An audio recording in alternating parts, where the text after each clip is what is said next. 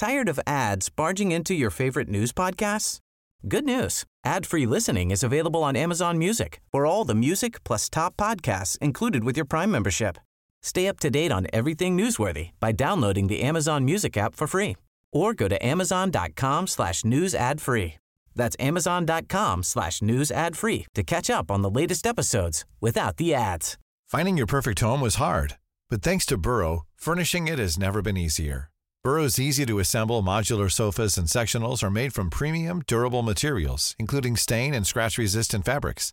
So they're not just comfortable and stylish, they're built to last. Plus, every single Burrow order ships free right to your door. Right now, get 15% off your first order at burrow.com slash ACAST. That's 15% off at burrow.com slash ACAST.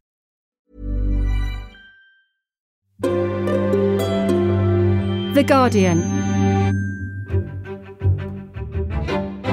What a difference a week makes. Welcome to the first Brexit Means podcast where we might begin to be able to tell you what Brexit means. I say might because the dust is still very much raining down on last week's historic divorce agreement. But no matter how much various parties would like to obscure it, the outlines are a good deal clearer than they were.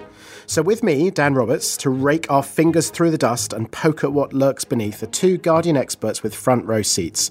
Jennifer Rankin joins us from Brussels, and Lisa O'Carroll has just literally this second stepped off a plane from Dublin. Hello, hello. Thank you for coming on, Jennifer. Uh, I hope your passage was frictionless, Lisa. Did you uh, did you land okay? Uh, we did, despite a, a, a speck of snow still at the airport it's all fine. Excellent, good. So, before asking you both for the view from outside Westminster, um, let's just recap on what's been going on inside the bubble. Uh, plenty will disagree, including, I hope, both of you, but I'm going to take presenter's prerogative to list what I see as three key lessons from Friday.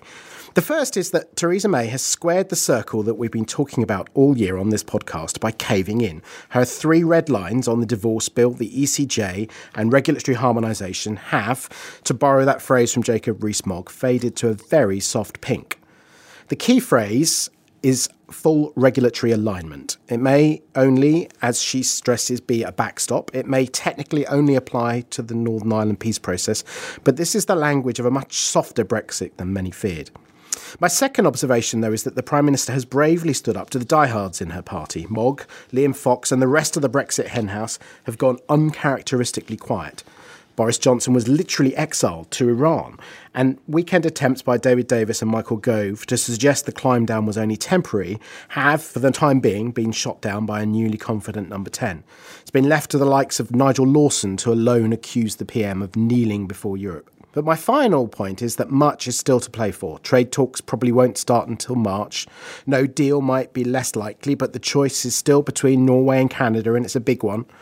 And the Brexiteers will only go quiet for so long. So, all in all, there's lots for the Brexit Means podcast to talk about.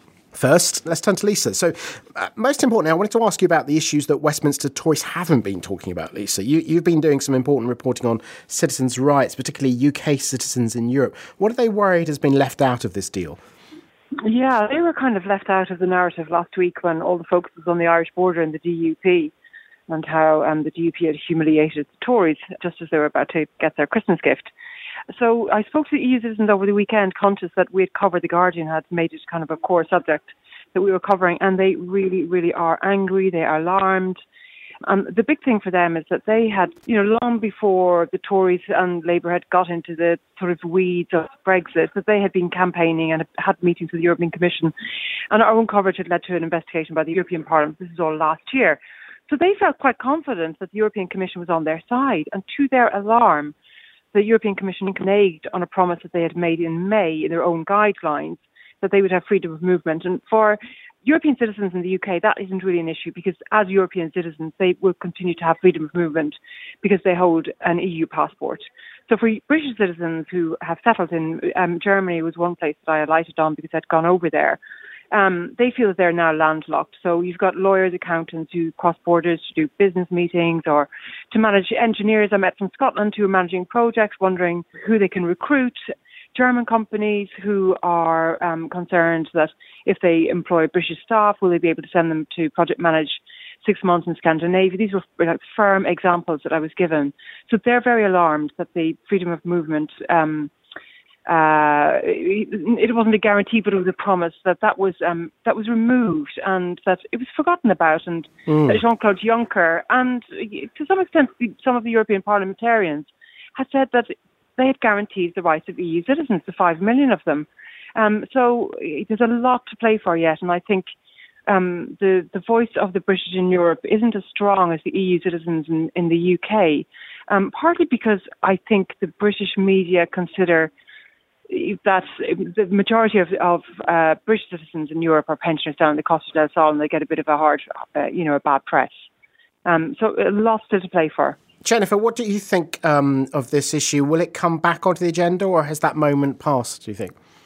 No, I think it it certainly hasn't passed, and and I think when you look across the the whole of the, the divorce deal that's being done, there are actually still many outstanding issues on uh, on EU citizens, on on uh, on uh, Ireland, and on all sorts of other issues, the ECJ as well. But specifically on citizens, it is interesting that um, Guy Verhofstadt, the um, the European Parliament's Brexit coordinator, he's actually pushing for more on this, and specifically on this issue of onward movement. He would like this guaranteed for British citizens in the EU.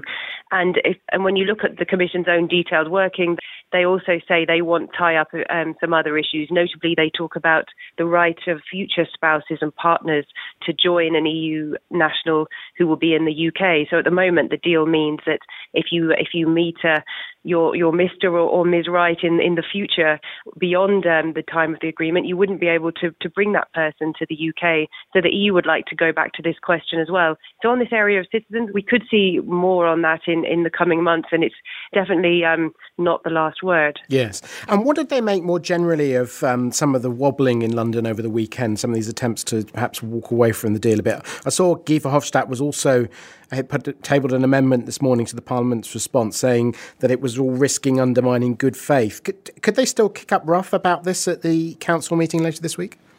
Yes, well, I think uh, diplomats have been deeply unimpressed by what David Davis said at the weekend when he suggested that the agreement reached last week was was something less than binding, and some and suggested perhaps that he didn't uh, he didn't take it so seriously. I noticed this morning that the German Europe Minister Michael Roth, arriving for a meeting in Brussels, he said this was surprising and that you have to play and say the same thing that you do in Brussels, you have to say the same thing in London as well. So this has um, gone down very badly, and you've seen the, the language on the, the, the summit communique that ministers are preparing for the EU leaders summit at the end of this week. You've seen that language tighten up um, with a, a, sort of clear message that the UK has to stick to what's been agreed so far if it does hope to progress to get this final withdrawal treaty, which will include all the details about trade that the British government is, is so desperate to secure. Yes, it almost seems like it was counterproductive with, with a little bit of humour how quickly Davis was forced back out to the uh, studios on Monday morning to reverse everything he'd said on Sunday morning. Uh, and I wonder whether that was perhaps Downing Street beginning to fear that they could end up shooting themselves in the foot if they weren't careful. Yes, it feels like exactly that. That David Davis did shoot himself in the foot, and, and, and Downing Street had to do a quick about turn. And and you you were making the point earlier about Theresa May sort of um, uh, pleading or some of the, the hardline Brexiteers, the people who were who are most ardent um, supporters of Leave, but I actually wonder whether they know that she has stood up to them because I think the UK government has been sort of treading a very fine line and, and giving the impression that the the parts of this deal, notably the part on Ireland, maybe uh, you know are not the final word and and are not the um, not going to take the the UK into real sort of regulatory alignment with the EU, but the EU draws the opposite conclusion. They're taking that um, promise very seriously. Yeah. So I wonder whether the, the political argument, it, it, seems to me, is is yet to come, and Theresa May will have many more sort of battles with uh, with her backbench skeptics, such as Jacob Rees-Mogg and others. I'm sure. So, Lisa, how did it go down in Ireland to see Davis going all wobbly on this before the ink had even dried? Yes, exactly as Jennifer said, went down very, very badly. I mean, I've been there for 10 days continuously in and out of government buildings on briefings on the record, uh, off the record. They even provided drinks with Leo Varadkar for the press last week. So, you know, we were we were immersed in the whole Brexit thing last week. And it was extraordinary. On Friday, when she had done the deal, we got a, some very good information from the Dublin side, which was, among other things, that they, there was a feeling in Europe that um, there was uh, the the unity in Europe was extraordinary, and that Britain had underestimated that. And in the morning, Leo Varadkar had been asked about how politically, um, how you know, he talked about a cast iron guarantee, and he was, he was asked whether this was bulletproof, and he said yes, it was. But they did, and they were at pains to say this was a political statement. However, that it was made solemnly, that it would form the parameters um, uh, which would produce the guidelines for phase two negotiations. And in that respect, it was very, very significant. And there's been lots of discussion about paragraph 49 and 50 and paragraph 5. Paragraph 5 is where you have those seven words, nothing is agreed till everything is agreed. And there's another paragraph which seems to contradict 49 and 50, which are the island clauses offering alignment north and south and east and west. But I read this morning there was an interesting piece in the Irish Times by a professor of law which said it would be up to the European Court of Justice who will decide whether there will be legal effect to this agreement on Friday. And he drew attention to the specificity of the language in paragraph 49, which is about north south alignment and east west between Ireland and the UK in paragraph 15 said that the specificity, specificity would trump the generality. Yes.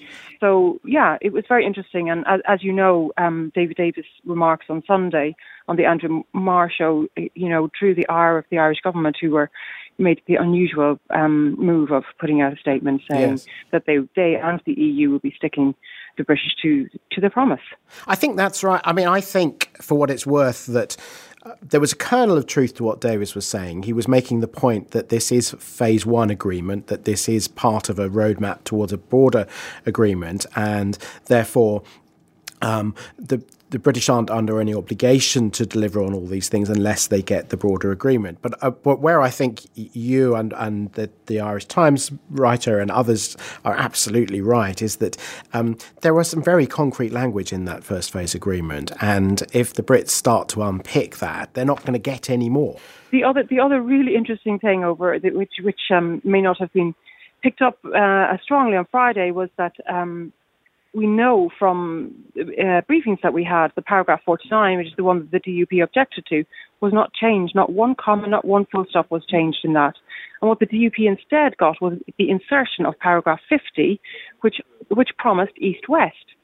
Um, So I was I was uh, um, reminded um, of you know Charles Charles de Gaulle um, proclamation that nations have no friends, they only have interests, and this really applies here because Ireland's big interest is east-west. So Leo Varadkar has actually got far more than he wanted, not just the north-south promise of north-south alignment, but east-west, which is really really important to Ireland because Britain, the UK, is Ireland's number one export um, market, uh, 50 billion a year uh, in both directions.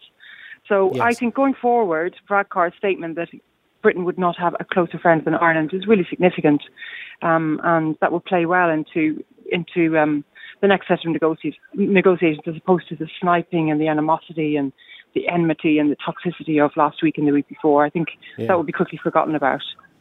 Jennifer, what do you think of this question of regulatory alignment and where it goes next? it does feel like the can has been kicked down the road on this point because the, the EU still um, sound enormously sceptical about all the UK's ideas for avoiding a, hard border without regulatory alignment.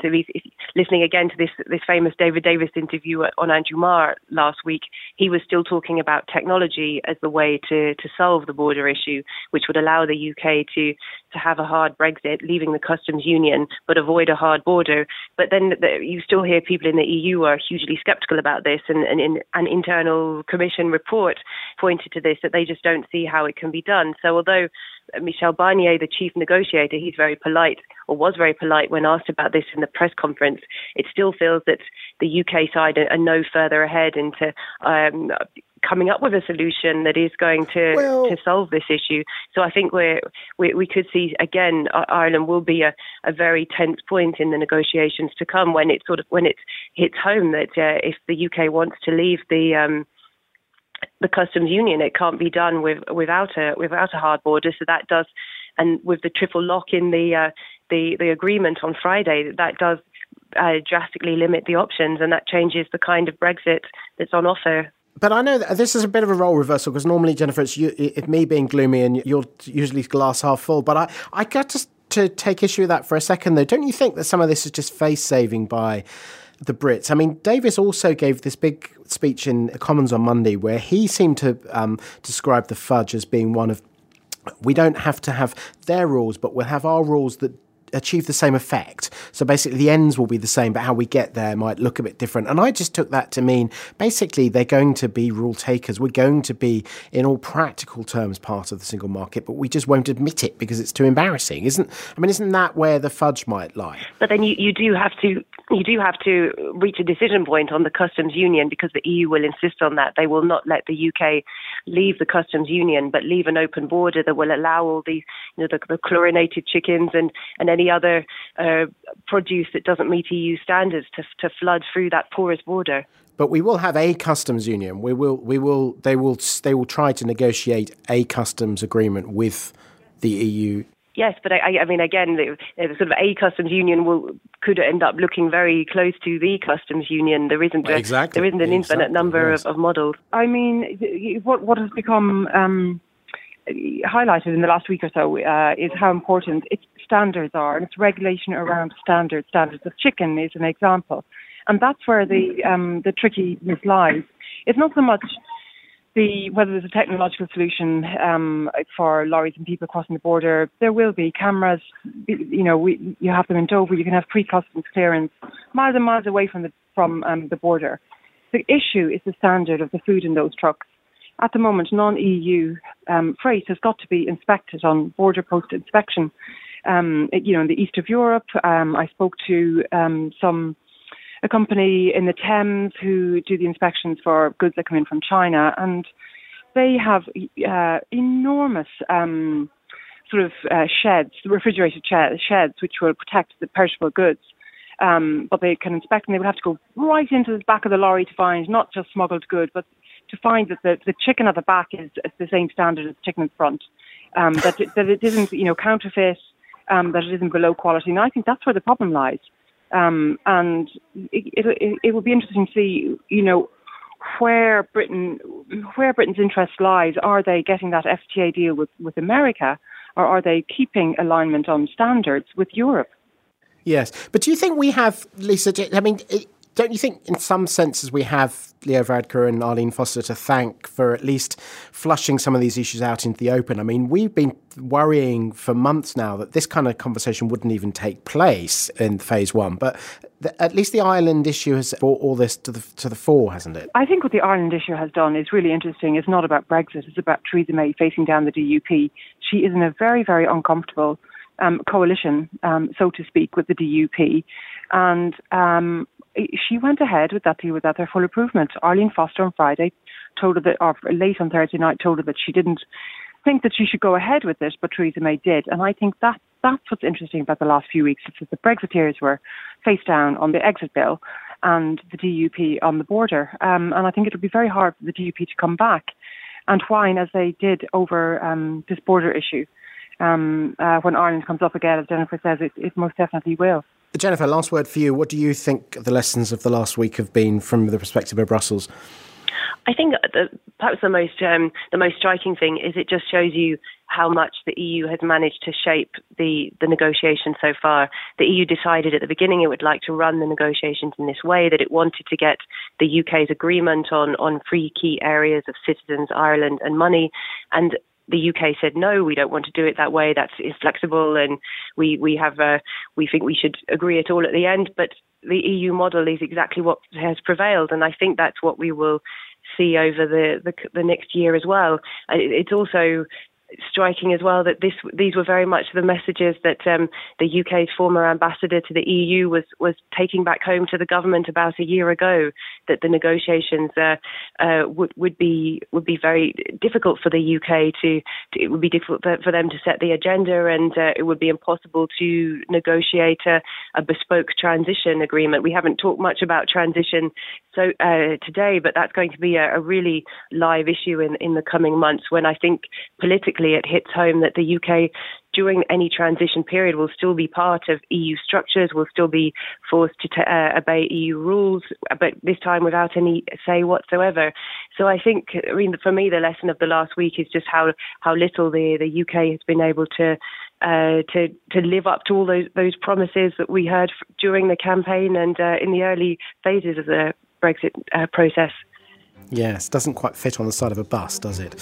Um, well, that's it for this week. We're going to have to leave it there. But many, many thanks to Lisa and Jennifer for joining us. Um, next week, we're going to be looking back at the year as a whole in Brexit. So if you have any questions about that, uh, I imagine there are a few, email us at brexitmeans at theguardian.com.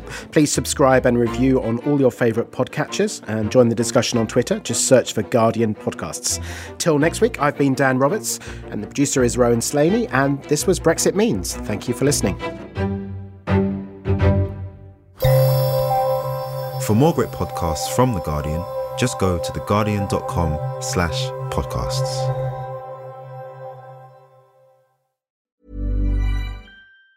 Tired of ads barging into your favorite news podcasts? Good news. Ad-free listening is available on Amazon Music for all the music plus top podcasts included with your Prime membership. Stay up to date on everything newsworthy by downloading the Amazon Music app for free or go to amazon.com slash news ad free.